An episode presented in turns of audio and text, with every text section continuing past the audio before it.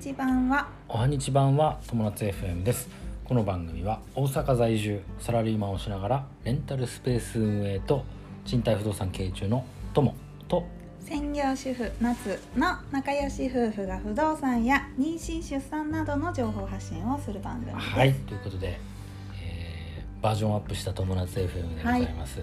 はい、えーっ、とね今日ははいまあ、えー、302回目の放送になるんですけども、ちょっとし久しぶりに不動産のお話をしようかなと思います、今日の具合はどうですかちなみに今日の具合いいですよいいですかうん、はい引き続ええき体調は保最って近ますねよくあの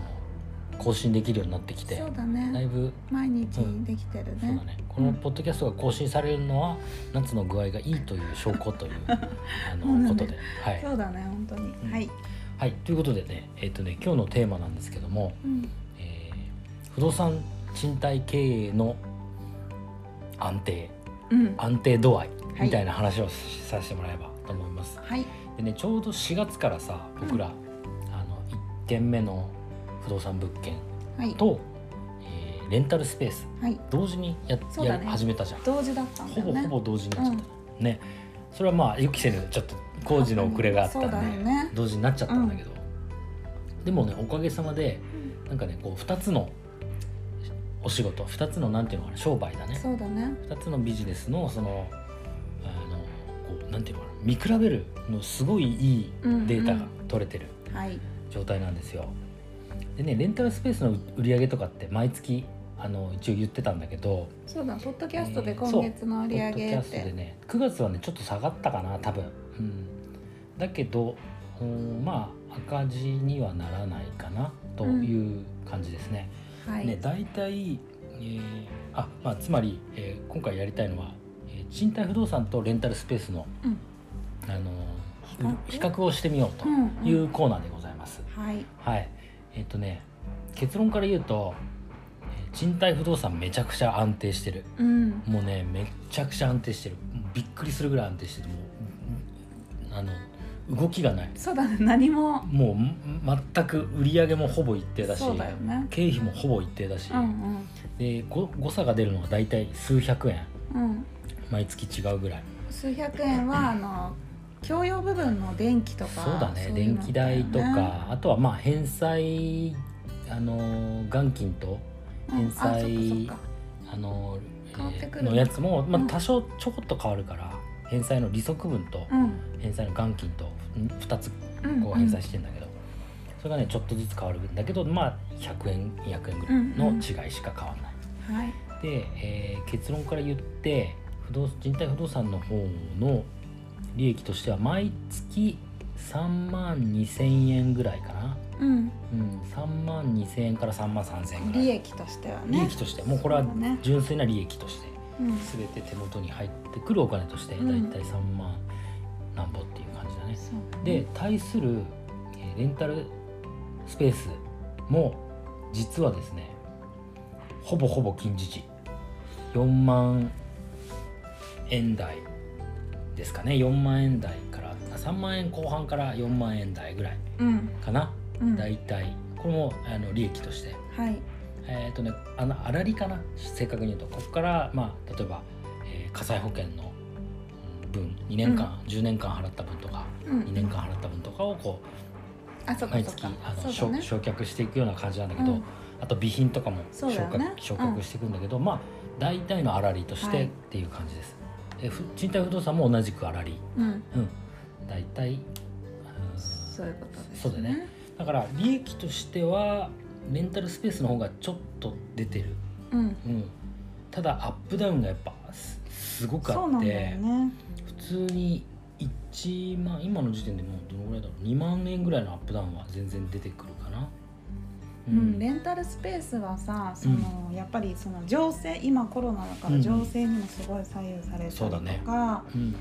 近隣にもすごい左右されて近くのスタジオが閉じたら確かにうちに来るし、競合だね新しくできちゃうとやっぱりそっち行っちゃう人がいるっていう、それはなんか周りに影響されやす確かいにかそうな。だね、ううんんあのね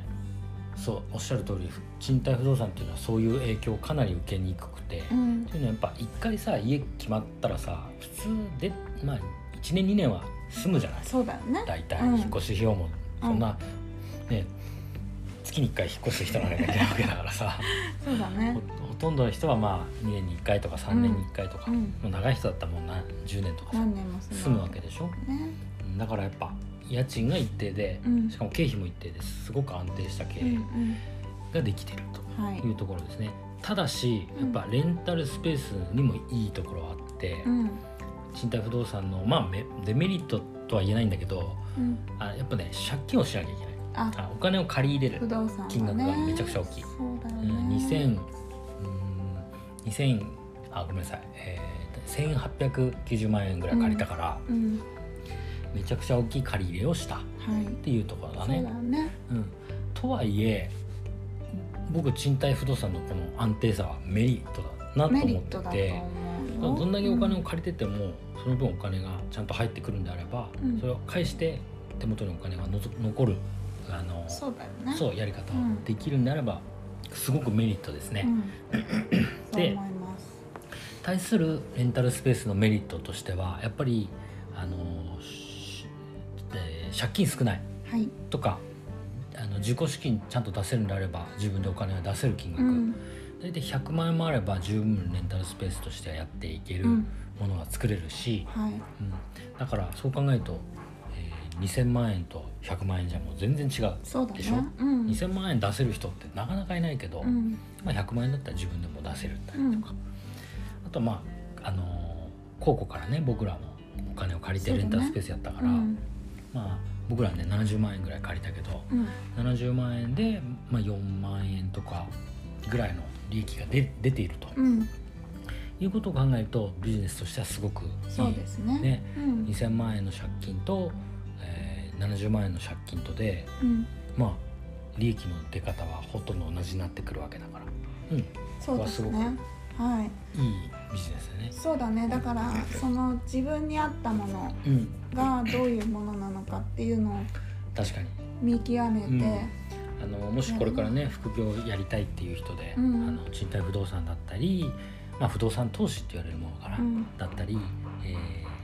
レンタルスペースっていうものをね副業でやりたいっていう人がいたら、まあやっぱ両両いな一長一短というかそうだね長所短所あるから向き不向きもあると思うんだ。向き不向きもああるのーやっぱり不動産を買うってなると相当な知識いろんな知識が必要だそかうだらね準備期間はすごくかかってるうとんう思んう、レンタルスペースはまあやろうって思ってから、うん最初の物件を借りるまではそんなに時間は、うんうん必要ないかかからないねからうんやる気次第でうんね、だからやっぱりそ の自分の状況とかうんに合わせて始めるっていうのは確かにいろいろ。うん取り組みやすいのはレンタルスペースがうん断然だねただレンタルスペースは、えー運営してる間中、まあ、基本的には手を入れていくそうです例えばで問い合わせは24時間来るから、そうだねお問い合わせそれからお掃除うんあと備品の管理でとかね補充とかそうそうですいったものですねうんうん一方対して不動産賃貸不動産の方はもうほぼ何もしない そうもう本当にち何ょっもとしな忘いれちゃうぐらああい何も本当に何もしないでしないからね、で僕は管理会社も入れてるからなんだけど、うんうんまあ、自己管理でやるとね、まあ、問い合わせがもしかしたら来るかもしそれうなだい、ねとは言っても問い合わせも一件も入ってないからね今そうだね管理会社さん経由で、なんか入居の時にちょっとクロスが破れてるよみああたそいうなだねのが一個あったうんぐらいかなそれそだのけぐで、らいね、うんそれだけもうそれ以降は何にも何にもない言よわれねてないからうんあとはまあ退去がない限りは安定してあの運転運転できると思うし、いうんまあ、そうです退去あってもまあ比較的新築だった決まるんじらゃないねかうん新築だから余計に今特に